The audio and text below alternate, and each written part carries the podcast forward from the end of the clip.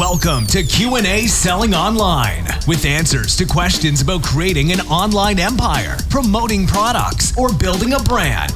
Your host, private label and e-commerce entrepreneur, Quinn Amorim. Welcome back to the show, my friends. This is Quinn, and today I have with me Micah Frame. Micah runs an accounting firm that focuses exclusively on online businesses just like us. He also has written two best selling textbooks on Amazon, which have sold tens of thousands of copies. His clients are typically six, seven figure online businesses and have millions of YouTube and Facebook subscribers between them. Uh, his advice has been featured in Times, Forbes, NASDAQ, and quite a few other major publications. He actually even had a recommendation uh, from Tai Lopez uh, for his books Micah, I'm glad to have you here. How's it going? Pleasure to be here, man. Thanks for having me. Man, it's uh, it's a pleasure to have you here. You know what? I went through where all the places where you've been featured. You know, t- Times, Forbes, uh, Nasdaq. These are huge places. And then I saw, and it kind of got me excited. I don't know why, but Tai Lopez was recommending your book. Uh, How did that happen? That was a pleasant surprise when that happened. It was pretty awesome, especially if you live in this space the way that we do. Yeah, and that's just completely organic, right? You did not reach out to him. It was No, it was crazy. I had a client of mine. I didn't even first I had one that I was on his Snapchat. It was just a photo of the book with him holding it. Then a year or two later, I found out it was actually on his permanent list of recommended books. So that was a surprise of um, welcome one to be sure. But yeah, that is super cool. So you are um, CPA. Yep. And you focus on online businesses, which is something that, of course, uh, we love. That's why I, I have this podcast, and that's why everybody is listening to it, is because they're they like online businesses or they want to start one. So, is this a passion for you, uh, accounting and online businesses? Yeah. So the way we got started, it was just a, a local, regular CPA firm. And I ended up just picking up a couple online businesses. At first, there was a few Amazon sellers. Then I picked out who ended picked up who ended up being my business partner a lot of things. guy named Adam Linkenauger where they have our Basketball TV, which that's almost 2 million subscribers on its own. I think their Facebook page has a similar amount. So we started picking up just a couple of them. And then from those key people, especially Adam, we'd get referred to other online businesses. And it was really cool and really fun because even though they're more challenging to, for y'all to be successful, to make money online, it's harder than if you've just got a brick and mortar shop You've yeah. got this worldwide demand, but also worldwide competition. There's hurdles y'all have to deal with that other businesses don't. But if you nail it, if you're good at it, the reward is so high and the ceiling is near almost non existent. Hmm. So that was really, really fun. And then what we kept hearing from what started off as just a handful of clients when we'd get referred to new people, the story we heard every single time was, really glad you understand my business. My previous CPA did not understand what I did. These guys were reasonably competent at taxes, it sounded like, sounded like, but it didn't seem like they had any concept of the underlying core business and what y'all were doing. Yeah, I and I can feel their their pain because I've been through the same and like we talked off the air, I st- many many years ago I did study accounting, and I can tell you something. When I studied it, it was accounting, financial calculations, economics, and it was a bunch of things that I, like I told you, I really hate. Now, um, there was never a computer or a screen involved, right? Oh, although, man. although I, um, it, it was a long time ago, but still, that's miserable. Exactly. There was never a screen, and it was a bit of chalk and a green or a blackboard, and you know, and that's that was accounting, and maybe that's why I hated it because if there was any online involved, it would just would have been so exciting. And uh, yeah, if you have a com- if it, we didn't have computer programs nowadays, I don't know that I'd be doing what I'm doing if I needed to have an abacus and just a little um, grid paper adding yeah. up all the numbers. That's exactly how it was. So uh, you know, uh, a short story uh, here. Uh, I should be focusing on you, but this is kind of something that I never even told the audience. When uh, when it went time to sign up, and this was like uh, and, and I was studying in Europe. And when it comes to grade 10, the grade 10 is where you decide what you're going to be when you grow up. Okay. And then you go to, you register, and from grade uh, 10, 10, 11, 12, you get the basics of it. And then you go from there after grade 12 to uh, deeper into what you picked. And I didn't care for school whatsoever. So I asked my sister, since you have to go there, register yourself, pick something for me. And she's like, what do you want? I'm like, well, uh, my, my words were, uh, I'm going to be very rich. So uh, I want to be able to do uh, work with numbers. So something to do with numbers. So I can, she signed me up for this. yeah. So yeah, it's crazy. And I, I have no passion for it. So I'm glad you do, and I'm glad you. Maybe it's because you're doing it at the right time, right? With now technology and all. Sure. Yeah, thirty years ago, there's not a chance that I would be doing what I'm doing now. Yeah, cool, and uh, yes, eh, very exciting that you you are into do, dealing with online businesses and Amazon FBA businesses. And do you work with only US, like LLCs and all that, or uh, people that are internationally selling in the US? We do it with both. Obviously, we do more with the US LLCs because then you have a true tax, your US taxpayers, mm-hmm. you're having to deal with tax obligations. So, people who are based in the US, we deal with them more. But increasingly, it seems like we're dealing with international sellers who want to sell into the US. Mm-hmm because there's no requirement if you're a US if you're an overseas seller selling into the US, you don't have to have an LLC to do that. You don't inherently have a US tax obligation just because you're selling into the US, which is a huge misconception that we end up fighting over and over and over again every time we have conversations with client with our international clients. At least when we fir- first pick them up. Mm-hmm. But so we deal with both. And for the ones who don't have a US tax, but for the international clients, we do end up, if they want to have an LLC, it's not a requirement, but there are some good reasons to do that.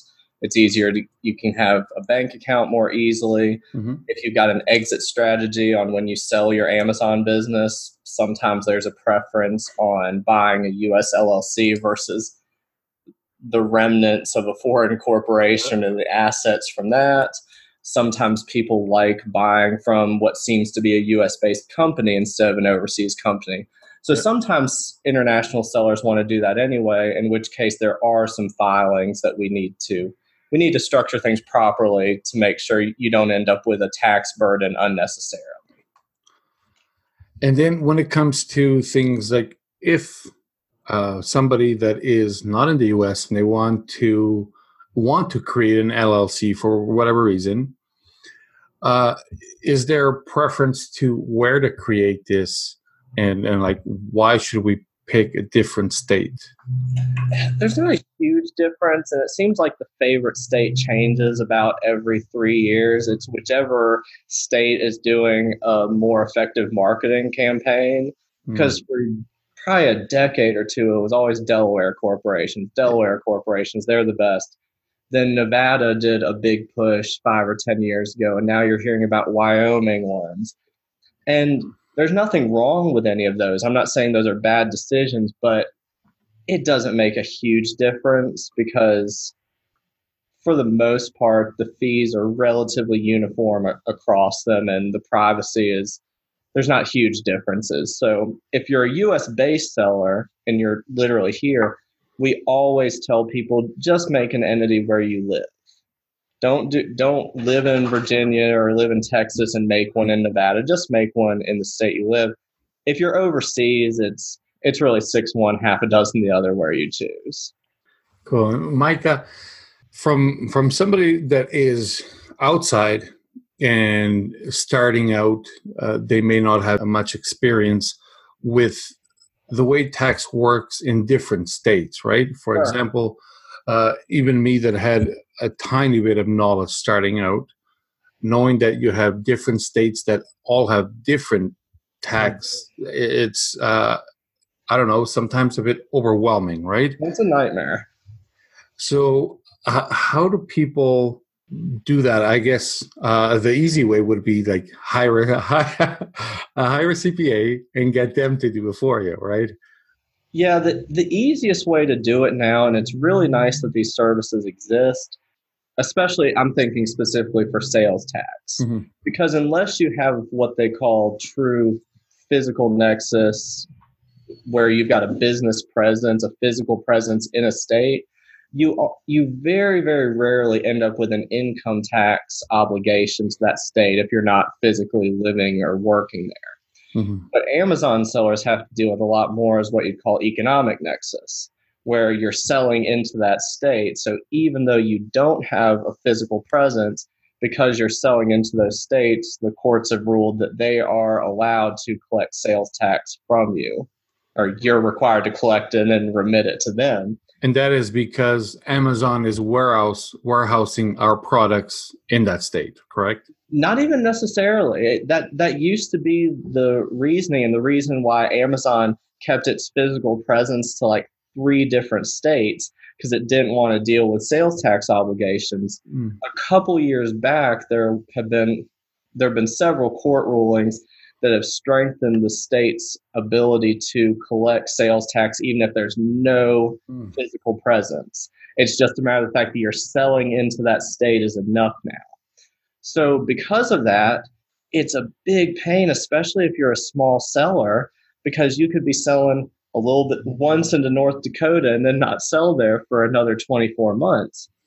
What's really helpful for this is TaxJar or an equivalent service because they are aware of what the threshold most of these states have it to where if you sell one unit in they're not really super worried yeah. about you collecting the sales tax and registering there so they've got minimum thresholds for when you need to start doing that so TaxJar is aware of that they automate a lot of it for you it's and this will change by the time this gets published. The rate will probably change. I want to say it's in the neighborhood of like 20 bucks a state per month right now. And there are a few TaxJar competitors who I think are in a similar price range. So even though that's not cheap compared to the price of paying a semi competent accountant to do those filings for you every month, it's just a, a fraction of what you'd be paying someone to do. Mm-hmm. Uh, you mentioned the nexus. So, what exactly does that mean, nexus? So, nexus is the term they use to where, at least in the tax world, that's when you have either a physical or economic, you've got some sort of business presence to where your a state is you have a tax obligation to a certain state or municipality. Mm-hmm. So, for like I said earlier, for income tax purposes, you look at more at physical presence. You look at where you're living, where you're working, what's and so if you are living and working in a state, there's a very good chance that you have a income tax obligation to that state. Mm-hmm. The new court rulings and this concept of economic nexus, where it's a little bit more not ethereal, but just it's it's almost feels more hypothetical because it's it, you can't pinpoint as much. But economic nexus, where you are generating the sales tax obligation because of the business you are shipping to that hmm. state, is what Amazon sellers are having to deal with more and more as these the laws are evolving. Yeah. So, what are the ob- obligations to somebody like with an LLC from the US and they want to sell elsewhere, let's say Amazon, and they're selling on Amazon Canada. Well, now, who are they paying this tax to? Well, I'm talking more just when we talk about economic nexus, that's a purely US based mm-hmm. term. Mm-hmm. And that's at least in my realm of expertise. I'm sure it's a term that other people use in other countries. Mm-hmm. But so far as I'm talking about this discussion, it's more talking about states in the U.S. and their ability to to to collect this tax. So for a U.S. seller selling into Canada, there are I'm sure there's some equivalent of that or something else, but that's where I'd refer people to a Canadian Amazon tax expert. And if it's the other way around, if it was for a Canadian or anywhere else selling in the US, now we would have to deal with all the the US nexus, correct? Yeah, you deal with economic nexus on the so sales tax obligations. The big misconception that we deal with is people think that if you're selling into the US that you automatically that's it is by definition what you'd call US sourced income because it's income from the US. What they conflate that with and they confuse it uh, with is another term you'd call effectively connected income. And the difference there is that even though a Canadian selling into the US is getting income from the US, that doesn't mean you have US income tax obligations. Even if you're a Canadian who owns an LLC, in the US and that L- and that LLC is selling into the US, you don't end up with income tax obligations just because you're selling into the country. And you'll read if you look online, I'd say 80 to 90% of the information you'll find is going to say the exact opposite because pe- people have misread the rules, they haven't looked at the underlying concepts and the regulations. But it's been pretty well solidified if you look at the the court cases, that just that simple act of shipping into the U.S. doesn't generate an income tax obligation or a requirement to file a U.S. income tax return. Okay, so in other words, are you saying that I could sell from Canada into the U.S. and not pay tax? You would you'd have to collect sales tax to the states. You would not pay income tax to the to the United States. Okay, gotcha. All right. And when it comes to Trump's tariffs, that it was, uh, I guess, not too long ago, everybody was talking about that. So, how does that inf- uh, affect us? And is this good? Is this bad? There has to be some good in it. I mean, the good is if you buy into the concept that tariffs are going to protect U.S. manufacturing. It's more of an economic policy thing. Mm-hmm. But if you, so I'm trying to think of potential good there. Theoretically, if you're a U.S. seller and these tariffs are making it more difficult for foreign sellers to sell on Amazon into the U.S., you've got a price advantage. And the true, the same would be true if you are a U.S. seller trying to sell into Canada. Your goods are, or Canada, he hasn't targeted as much as some other hmm. countries. That might not be the best example. But if you're selling it into a country where these tariffs are much higher, US goods are going to be less competitive compared to those domestic goods where we don't have these retaliatory tariffs that you're dealing with. So that's that's the most baseline for what actual sellers are dealing with. In terms of whether or not it's good or bad, that's going to take a couple more years, and it depends on which side of the political aisle and which which pundit you listen to, whether or not this is horrible or this is the greatest thing to ever happen. Yeah, absolutely. So when it comes to selling different markets, I, was wondering if there's sometimes there's, you know, those hidden gems that a, lot of people don't talk about that could give us a break and discounts. And for example, uh, I found out recently that when you start selling in Japan, you have a certain break where uh, they'll only start charging you taxes after you sell sixty thousand dollars or something like that. So the first sixty is is free. Is there any breaks like that in in the U.S.? Again, I'm I'm excluding international sellers because most international sellers you have. If you have a U.S. entity, you create an LLC, mm-hmm. you run into filing obligations. You have to file forms, but you don't end up paying a bill with that. Yeah. So for U.S. sellers living selling into the U.S., There are no specific tax breaks specific to Amazon sellers. The biggest thing that we end up talking to people about is shifting your lens a little bit just to realize that it's not just the more things are deductible than you might think there are. It's just shifting your lens to think of things that may have some minor personal utility, but have a huge impact uh, or are necessary for your business. So one one of the most obvious ones a go to is for online businesses. You're spending for not everyone, but a lot of people, you're spending most of your time at home in front of the computer.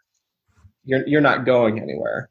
But if you have to run to the post office, you're going to pick up supplies, you're going to do anything out around town, business miles you drive are deductible. And that the rate that you get every year varies based on the cost of gas and other factors. But this year it's 58 and a half cents per mile that you drive, which is pretty generous. Yeah. So if you're having to make any of your own shipments, if you're having to pick up samples from the post office, whatever, it's not unusual at all to end up with a couple thousand miles, even if you're mostly at home doing stuff. Mm-hmm. So that can add up. You can take the business percentage of your home internet bill, the business percentage of your cell phone bill. If you need to buy a new charger for your laptop, you might use the laptop 10% of the time for personal, but that is a business charger at this point. So it's just a it's a matter of small paying attention in terms of pure tax deductions, just paying attention to the totality of your spending and the totality of your activities and making sure you're not misclassifying things as personal that are business or just not realizing that things like mileage are deductible activities. Mm-hmm. Stuff like dinner meetings with customers? Yeah, absolutely. Yeah, they limit you to being able to deduct 50% of the cost of the meal, but still something. Yeah, yeah. So, how about one that I remember there was something that came out, I don't know if it was last year or two years ago, when it comes to buying inventory in December. A lot yeah. of people wanted to buy a lot of inventory in December and then deduct it the next year. Was, yeah, there, was there any change to that? Well, that's if people are deducting the inventory they bought in December, they're very likely misclassifying the purchase to begin with because the way that for tax purposes you calculate your cost of goods sold, your your actual expense amount that you can take is you do beginning inventory, you add in whatever purchases you have for the year, and then you subtract out whatever is there at the end of the year. So if December, let's say I start with $10,000 of inventory and I buy a bunch throughout the year, but because I bought $100,000 of it in December 31st, that $100,000 is not deductible in that year. Until it sells. Until it sells. So if you've got, I'm trying to think of just d- some dummy numbers. If you start out with $50,000 of inventory, you buy a 100, and then at the end of the year you have 50, your expense is that 100,000. But if you start out with $10,000, you buy a 100, but then you've got 50 left over, we have to back out that difference between the 10,000 that you started with and the 40 and the 50,000 that you have at the end. Mm-hmm. So what we're able to deduct is $60,000 instead. That's your expense for that year. So those fluctuations year over at year over year can make a big difference and either show phantom income if you have a big inventory increase or phantom deductions if you have this big decrease from where you started. Gotcha. And now uh, I remembered something else I wanted to ask you. It's about the advertising costs and, yeah. you know, outsourcing costs, uh, designers, uh, you know, 3D uh, renderings, all that stuff. Of course, those are deductible as well, right? Sure, absolutely. Is there any margin for the things that we can't sometimes account for. Uh, let's say if you hired a freelancer to get to do your 3D renderings, but you didn't get invoiced for that. So are you saying you hired them and they just you didn't end up having to pay them? No, no, you still had to pay them. You just didn't get um, oh. a receipt from it. Oh no, well, that that doesn't matter. I mean, ideally, yes, you'd like an invoice. In the unlikely event that you get audited, it's nice to have a thicker stack of paper proving what it was for. But if you have the paper trail of most of the time you're going to have conversations in writing, you're going to have proof that you spent the money, then we'd still deduct it. It might just be a little bit more of a pain if you did get audited defending what it and explaining what it was for. Okay, gotcha. Because like yeah, in, in the online world, that does happen sometimes, right? There's a, a, a VA or a freelancer that uh, they're working and they have not incorporated wherever they are from, and but they still do the work for you. Yeah. Yeah, and you pay them through PayPal, and it's a little. You, you have the conversation over Facebook Messenger. You pay them over PayPal. It's a little informal compared to the way you might hire someone else. Yeah. Exactly. Exactly. So you you created um, Micah Frame, although well that that's your name, but Micah Frame uh, is your your CPA business. Yeah. And how many are in your team right now? We've got it's a team of three right now. Plus, we've got about three freelancers, contractors that we work with. So six full time or six total, three full timers. Nice. And that is uh, just micahframe.com. Is that right? Um, that's that's one of the websites. The micahframe.com is where we're sending people more for the online stuff than for the the more basic local stuff. We have another website called framecpa.com. Gotcha. So does that mean you also have, if somebody locally that eh, has brick and mortar businesses, they can also come and visit you, of course. Well, yeah, we, we still do that all the time. It's just more as we've been specializing and getting busier and busier with the online stuff. It's one a person on my team will deal with the local businesses where we stay very, or we, I mean, I stay very online centric nowadays. Yeah, and when it comes to spreading the word about about your services, what, what's the way you do it? Do you, do you advertise? How do you find your own customers? For the online space has been a, a learning experience in terms of the marketing of that. For the local stuff, we've relied really heavily on SEO, done email marketing, a little bit of social media. The the online stuff, especially because we charge most accountants don't understand the space and can't do what we do the way that we do it. So we charge a premium for that. So finding the right clients who are online, making the right amount of money, value the service, we more than I would like at this point, we get it's just a lot of word of mouth on the online side which is good, but obviously that's not what you ever want to fully rely on for any business is just referrals. But. Yeah, and uh, you know what? I often used to, I mean, often used to hear the words premium as okay, this is going to cost me more. Yeah. But uh, to be completely honest, uh, probably four years ago, uh, something happened and I changed services and I got this premium service. Now, my return or what I didn't have to pay was, I believe, like six times better yeah. than it had been before. So that premium, actually, the only time it cost me was up front when I paid, but it saved me like six times what I would have paid with the non-premium. Well, there's a there's an old cliche about buy it nice or buy it twice. Mm. And the longer we've been in business, the older I get, the more and more I believe that because every time I've ever tried to, you know, and I put this in air quotes, save a little bit. It always seems to come back to bite me where the serve it's not done correctly, it costs me money. I have to get it redone by somebody else or buy a replacement product. Mm-hmm. Yeah, that's absolutely true in in any sort of professional services. We are the experts in this little world of tax. But if it comes to legal questions, we, we've got some architects, we have, or we've got some properties, so have to pay architects, we pay contractors, any anyone who's a gene their little scope of genius, there's no way you can compete with that. So yeah, it's I'm in the same boat as you. Every year I spend more and more money, but the return on the back end seems to be so much more than what it cost you at the beginning. Absolutely. Yeah. Buy it once. Yeah. My dad used to say that too. I like to buy things once. So, Micah, what are some tips for people to like minimize their tax bill?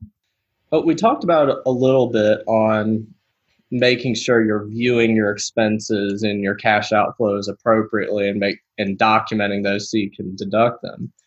In the US, one of the biggest things we do that it's still it's funny because every interview I do, every conversation we ever have, it seems like we talk about this, but it's still done by a minority of people is having it to where you're set up correctly from a corporate tax standpoint. Yes. Because in the US, by default, if you're a single owner LLC, if you're a partnership, if you're a sole proprietor and it's just you and you don't have any entity, any profit you make in the business is subject to what they call self employment tax. And that's the employer and the employee halves of Social Security and Medicare, which is what funds our retirement and some of our, our welfare programs. Mm-hmm. And that's 15.3% on any dollar of profit. So if you're making $100,000 of profit, before you even pay income tax, you're losing 15 grand right there. So there are some ways around that to where if we have you taxed as an S corporation, then that mitigates the amount of Social Security and Medicare you pay. Hmm. So in an S corp setup, we give you the lowest salary that we can reasonably justify for your profession. But, and what a reasonable salary is is a really nebulous and poorly defined term by the IRS.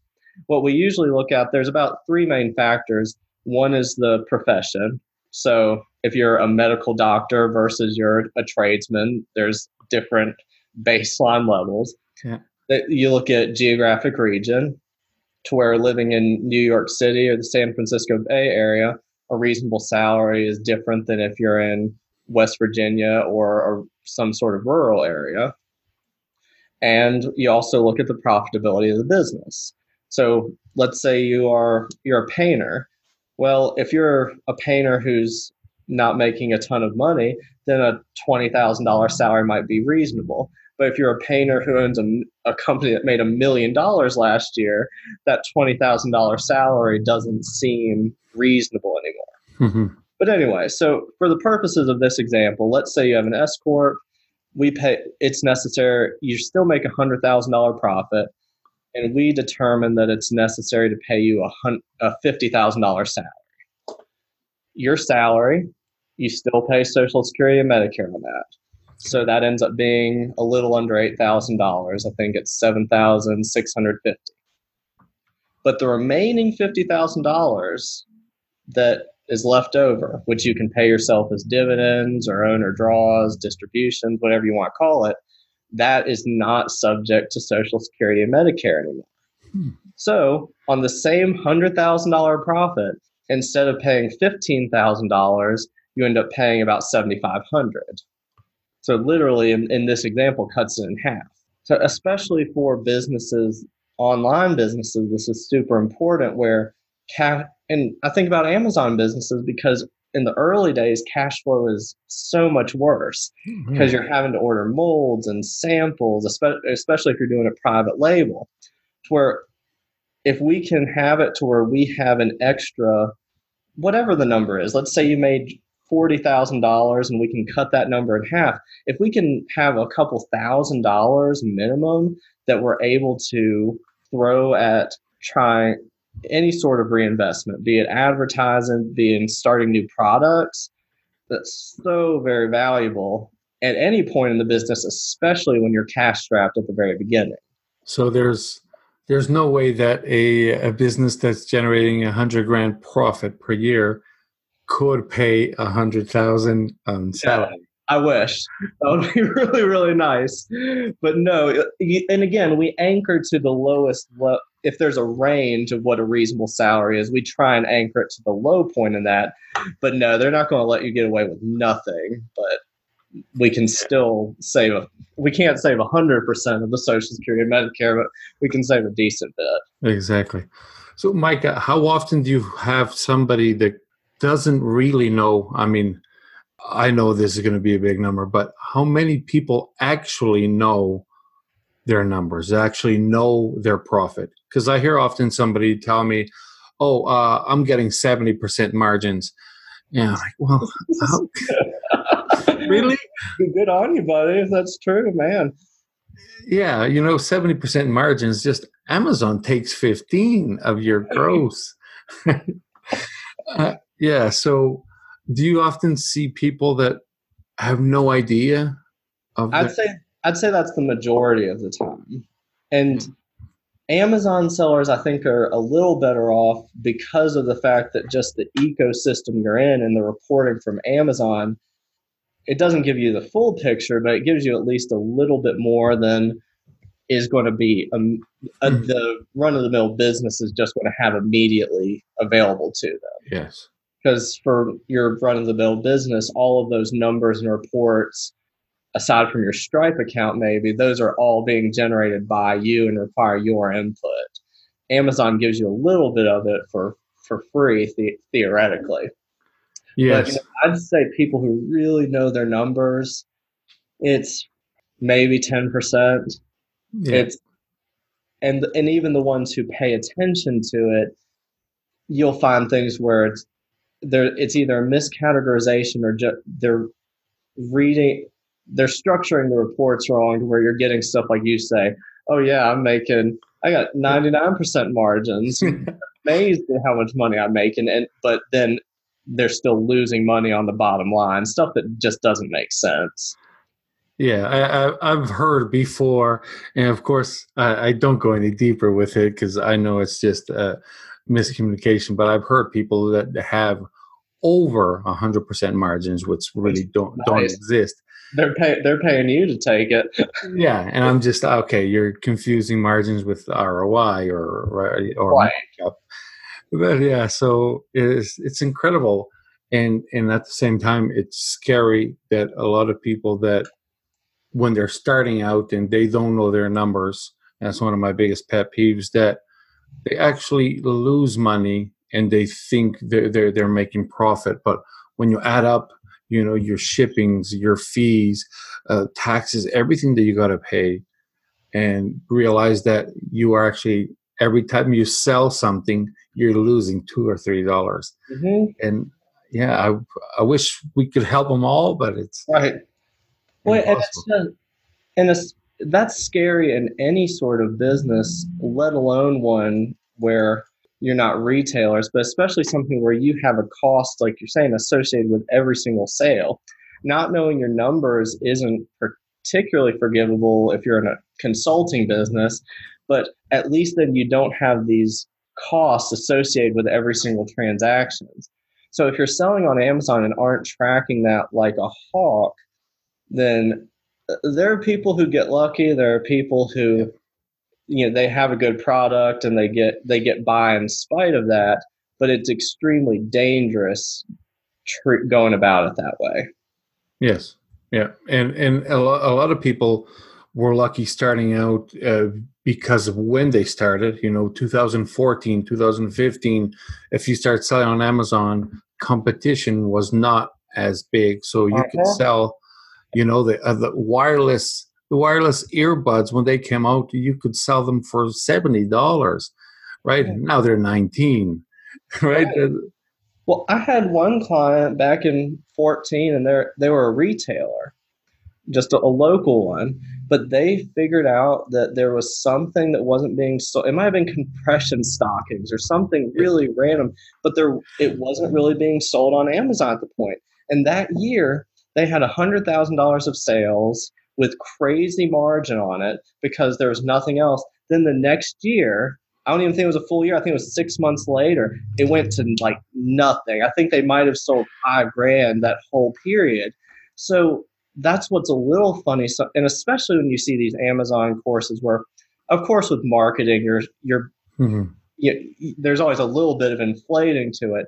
But people, you can still make amazing money on Amazon. But it's funny because a lot of times the marketing materials, it seems like they're talking about the results and the tricks that you could do 10 mm-hmm. years ago, not the competition we're dealing with today.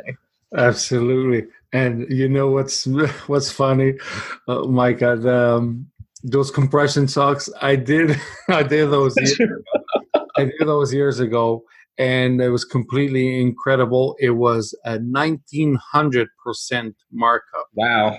Yeah, nineteen hundred percent markup. Nice. and they would sell uh, by the hour. We wouldn't measure the the daily sales or monthly sales. It was by the hour selling. Wow. And, uh, I don't I don't have that product anymore. I don't sell a single one. And there was uh, you know different colors and everything, and basically they all did the same. There were plantar fasciitis uh, compression socks, and they were actually sleeves. They weren't full socks. They were like your toes would be exposed and everything. And yeah, I, I don't sell them anymore because of that. There is no more money to be made in there unless I don't know, unless you have this huge, very well known brand and sure. something something unique out of it. But yeah, I, I gave that one up as well. so uh, before I let you go, I want to ask you what are your favorite tools when uh, working with anything that you do online? Uh, you already mentioned TaxJar. Is that one of them? Yeah, ta- TaxJar is absolutely one of my favorites. For most of our clients, we end up liking QuickBooks Online, but for for our online clients, we've had better for our Amazon clients, we've had better luck with Xero. It seems to it seems to integrate better to A2X, which A2X is an accounting integration that pulls without for most accounting softwares, they're functioning mostly as check registers. So they're mm-hmm. just pulling in what's on your credit card and what's on your bank statement and classifying them. With Amazon, y'all have all these sort of phantom transactions that are never going to hit your yeah. bank account. So A2X, what it attempts to do is it pulls in all of those transactions that never hit the bank account so you can account for Amazon fees and you know mm. your FBA fees, storage fees, all that stuff to get a truer idea of what your margins actually are. So Xero integrating with A2X, that's one of our favorite things when we see clients using those. Gotcha. Yeah. So there was um uh, what's it called? There's one I have a, a business that is not online and there's a tool you mentioned it um, QuickBooks Online. Yeah, QuickBooks Online. And that does connect to the business bank account and it tries to categorize I don't know if it's uh, incoming or outgoing, but it tries to categorize yeah, both.